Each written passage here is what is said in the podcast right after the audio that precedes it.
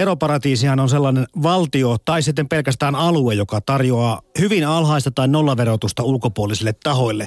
Näitä veroparatiiseja on arvioiden mukaan noin 70 ja ne houkuttelevat sitten ketä vain, suuryrityksiä, sijoittajia, mutta myös rikollisten rahoja räätälöimällä tämän lainsäädäntönsä vähän palvelemaan näitä veronkierron tarpeita. Ja sitten kerätään pieniä maksuja siitä pankkien ja yritysten perustamisesta, mutta veroja ei tarvitse siis maksaa. Ja se on sikäli hankalaa, että yksikään valtio ei maailmassa tulisi toimeen tai tule toimeen ilman veroja, jota nyt tässä kierretään.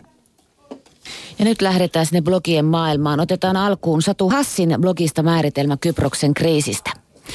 Yksi versio Kyproksen talouskurimuksen syistä on, että saarivaltio päätti elää toisten siivellä, ryhtyi veroparatiisiksi ja kasinoksi, houkutteli yrityksiä kirjaamaan sinne rahojaan piiloon kotimaidensa verottajalta.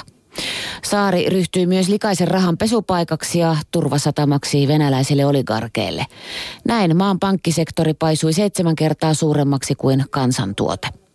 Kyproksen pankit lainasivat liikaa rahaa Kreikan valtiolle – kun Kreikan lainoja leikattiin osana maan pelastuspaketteja, Kyproksen pankit menivät kuralle ja nyt on löysät pöksyissä.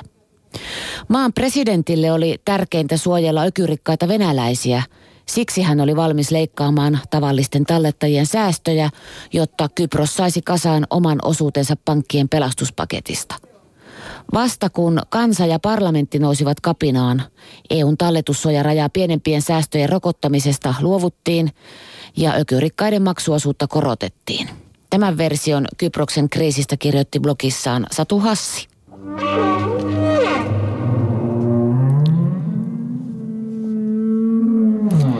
Rauno Räsäsen blogi on nimeltään Päreitä.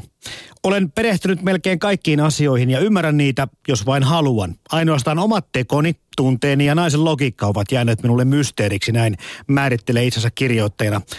Ja tässä Räsäsen postaus.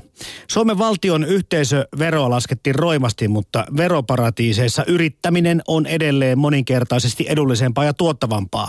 Aare Saarilekko päätyy siis lopulta suurin osa veroalen mahdollistamista yritysvoitoista. Veroparatiisi voi perustaa yhtiön päivässä.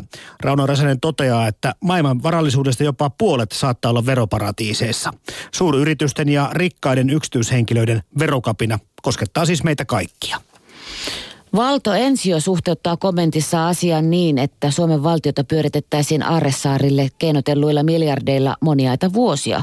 Lisäksi hän ihmettelee, että miksi tästä ei nouse aivan yhtä suurta kohua kuin jonkun maailman mitassa yhdentekevän ministerin muutaman kympin arvoisista oviremonteista. Ja Rasanen vastaa tähän edelliseen postaukseen, että luultavasti on niin, että me emme kerta kaikkiaan pysty kitkemään tätä kateuden, ahneuden, huijaamisen sekä syyllistämisen ja loputtomasti vain yhtä ihmiskohdetta kerrallaan etsivän kostonhimon syöpää ihmiskunnan ruumiista, omasta ja toistemme ruumiista.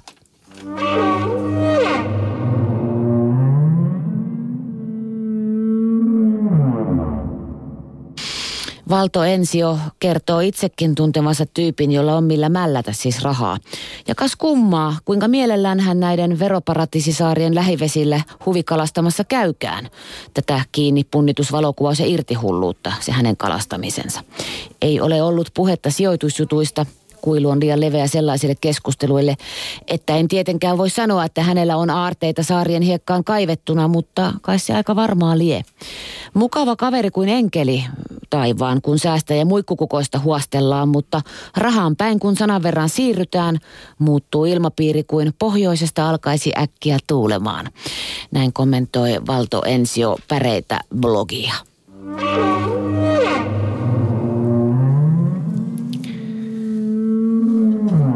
Ja aiheen ympärillä pyörii myös kriittinen tilaniminen blogi, joka sisältää listan Keimansaarille rekisteröidystä pankeista.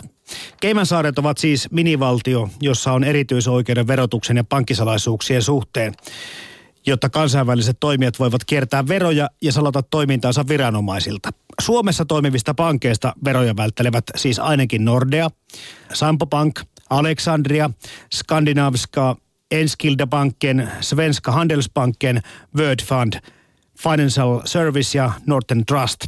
Keimansaaret ovat kuitenkin vain yksi veroparatiisi, hän kirjoittaa. Enköhän kaivele muutkin listat läpi, kunhan kerkiän. Koomista oli löytää niin monta National-alkuista pankkia yksityisenä yrityksenä veroparatiisien listoilta. Kuvaa hyvin tätä monimutkaista pelin henkeä. Ja tarkempi listaus Keimansaarille rekisteröidystä pankista löytyy siis Kriittinen tila nimisestä blogista.